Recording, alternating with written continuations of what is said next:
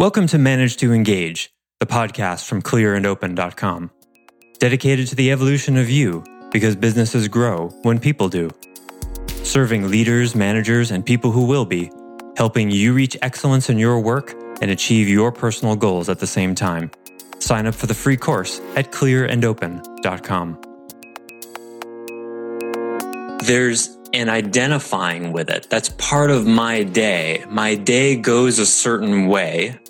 Can you feel the interweavingness there? It's, it's an over identification with the substance. And implicit in that is that's who I am. Hi, it's Joseph, and thanks for tuning in to Manage to Engage, the podcast from clearandopen.com. Today, we look at addiction and change through the lens of a morning cup of coffee. Most of us identify with certain habits and routines related to our addictions or cravings with an assumption that it's somehow part of us. We say things like, I'm a coffee person, and some people even say things like, I'm a busy person, or even, I'm a coffee person because I'm a busy person. Do you see how the self identifications compound? We can have unhealthy relationships with anything, especially being busy.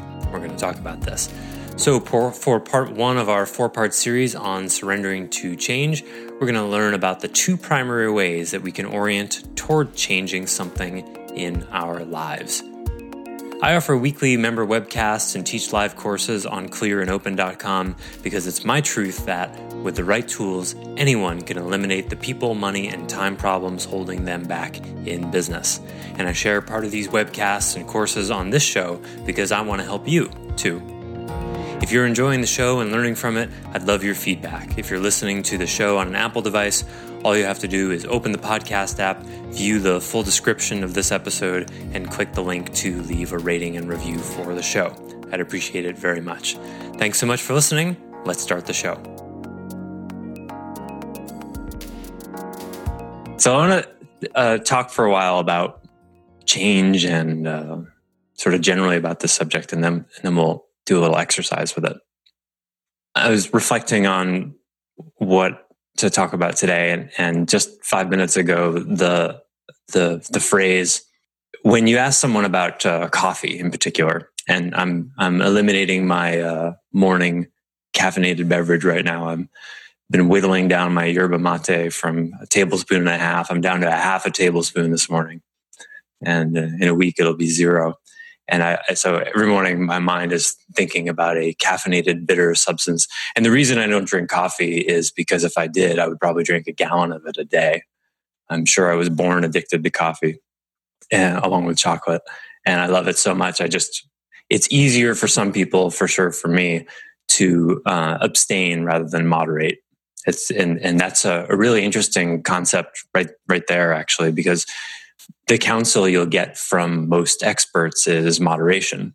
But um, that's not necessarily useful for all people. Um, Gretchen Rubin, a really cool uh, business teacher, guru person, has a, a, little model. If you search for Gretchen Rubin, you'll, you'll find her. She has a model uh, of well, I forget what they are. There's a there's a people pleaser, an upholder, and two other categories, I think. But the um, the category that jumps out for me was that of the upholder. Upholders are the ones who will not talk in the movie theater because it's against the rules. It's not the right thing to do. They're very they're oriented toward principles, and uh, it's a it's about ten percent of the population. People think upholders are usually not very good at moderating. I am an upholder because it's just way easier to make a rule and follow it rather than to use one's discretion mechanism, one's choice mechanism to decide how much of it to use. So if I eat chocolate, I'll eat too much of it.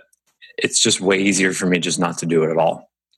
Now, you could also argue, well, why don't you get to the bottom of what that's about and yada, yada, yada. Yeah, I, I do that too. So you have to use some discernment there but there are only so many things you can be working on in yourself at any given time. Sometimes it just makes sense to make a decision. So I was thinking about uh, if you ask 100 people about coffee in, in the morning, you'll hear a lot of them say this phrase. Maybe you even say to yourself, well, that's just a part of my day. Have you heard anybody say that? Well, how much caffeine do you drink? Well, I have a cup in the morning, but that's just part of my day. Right? What? what do you mean it's part of your day? You mean like the sun coming up? That it, it's it's it's it's part of your day, like opening your eyes, like breathing, like getting out of bed. Like those are parts of your day. But the coffee, is that really true that it's a part of your day?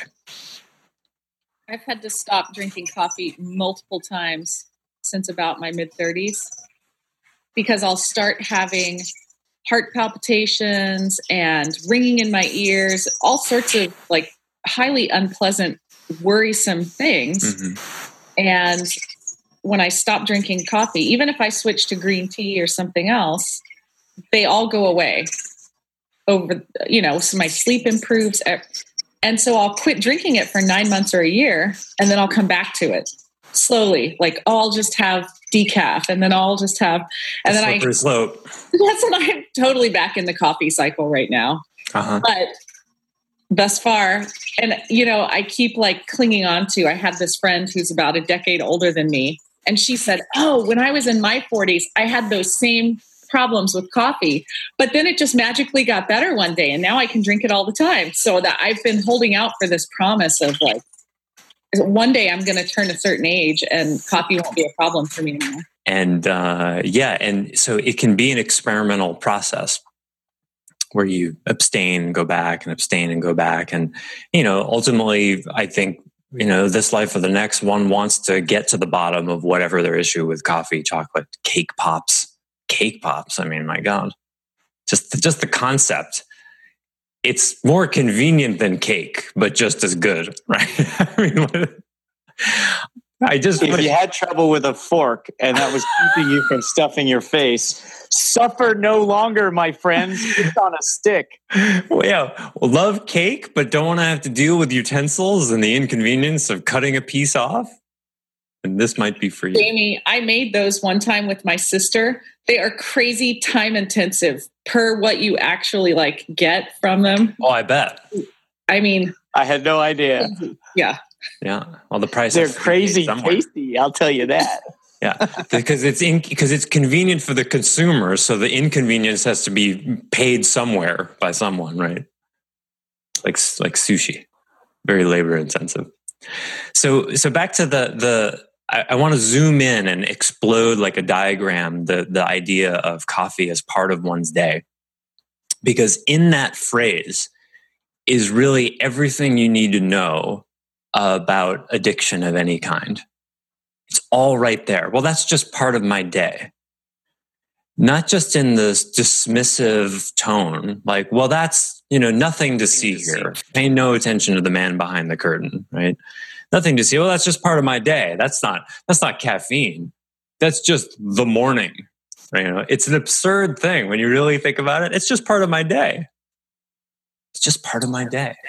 How much do commercials play into that too? Because there's one that's been going around recently where this lady has this surprise party and it has to wait until after she's drank her cup of coffee before it can happen.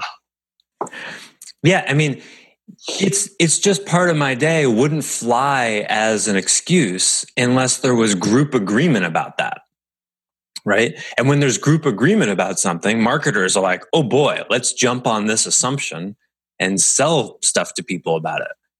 It's you know this is an important part of your day. Right that's what i'm telling myself all the time you agree? I was just saying that to my friend yesterday. It's an important part of my day my coffee. And they show the, I mean, how we, we have this image of like the person looking out the morning window with the coffee up to their face and they're kind of waking up. And like, this is this romanticized image.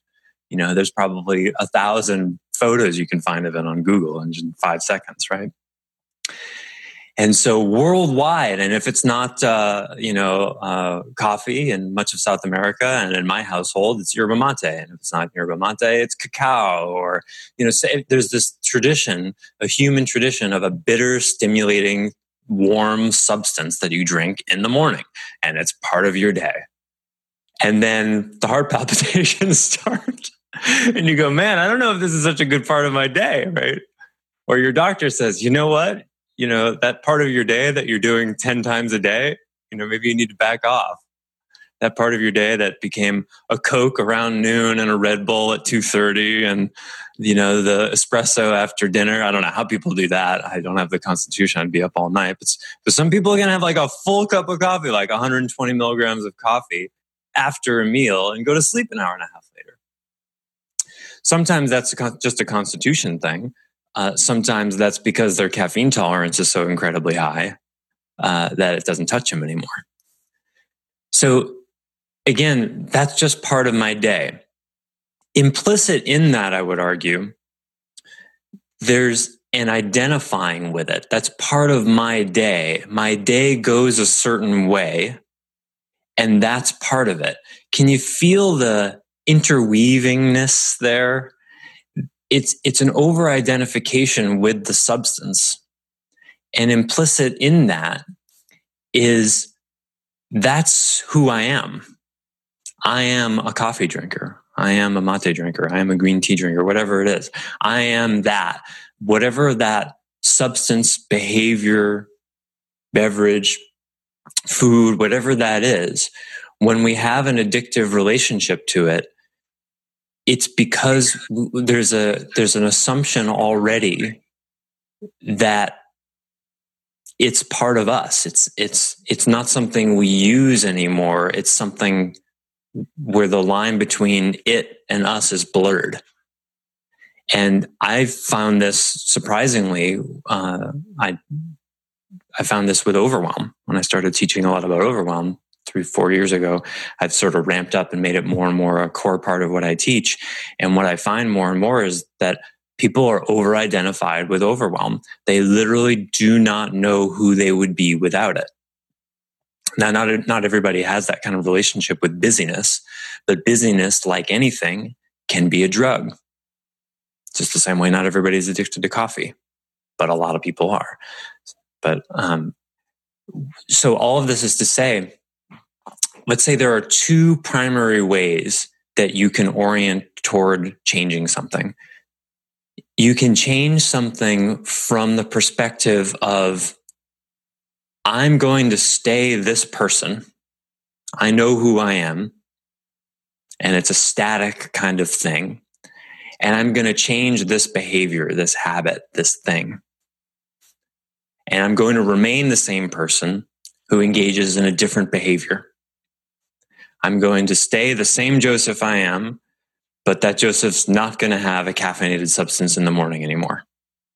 Right? Now that seems very reasonable, right? Well, of course, you know, not having a little caffeine in the morning isn't going to be like this life altering, identity altering journey. Or might it be? Might it be? The other orientation, the first one is obviously most common, where people have the sense of like, I'm me, I'm going to stay the same person, and I'm going to do this differently. And this is not conscious, of course. The other orientation is this is a difficult thing for me, and I'm going to embark on an emergent journey where letting go of this thing or making this change I'm going to discover something about myself and I'm going to surrender to the act of this new behavior, this letting go of this substance, and let the process teach me something about who I really am. Now, the first method works for lots of things, but the deeper your over identifying grip is on the thing, the more important the second attitude comes to bear. Because if you're over identified, like I would say to someone who says, well, the, that coffee in the morning, that's just part of my day. I would want to say, who would you be without that part of your day? And the answer is grouchy. right?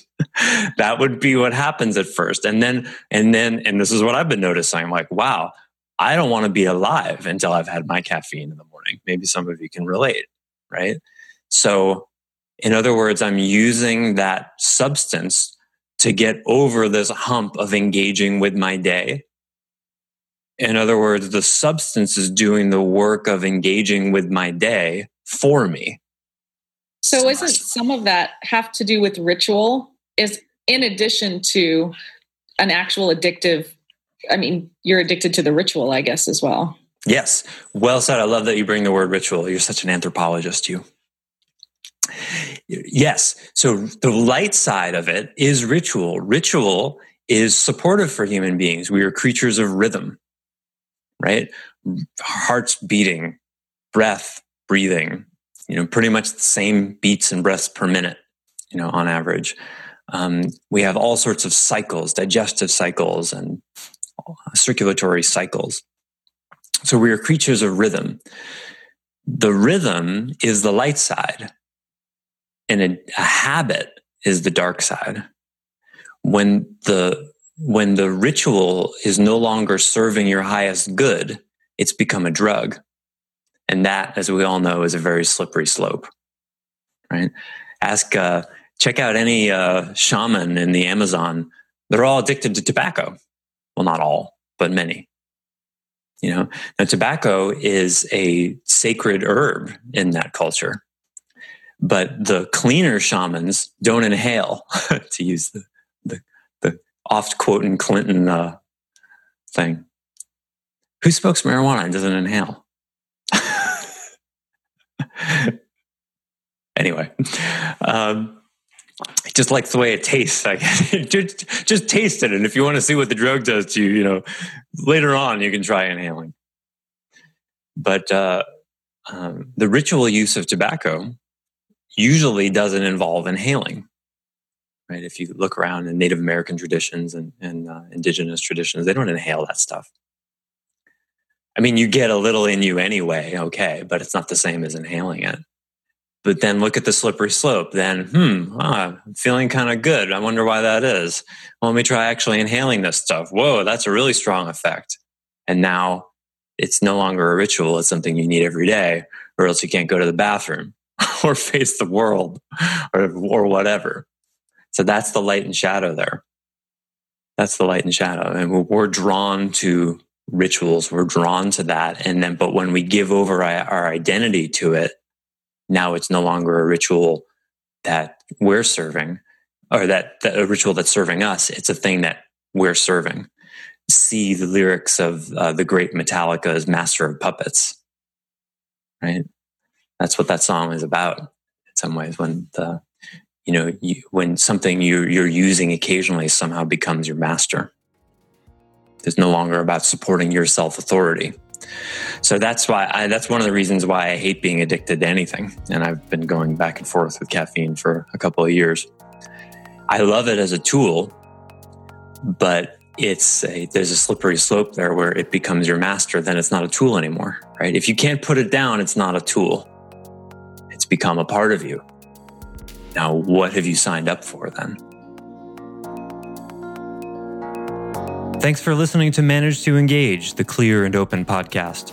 Join us next week when you'll be a little bit closer to who you're destined to be. Until then, know that Clear and Open is dedicated to the evolution of you because businesses grow when people do. Be sure to visit clearandopen.com for the latest tools, articles, and free resources to help you on your journey. Thanks for listening, and bye for now.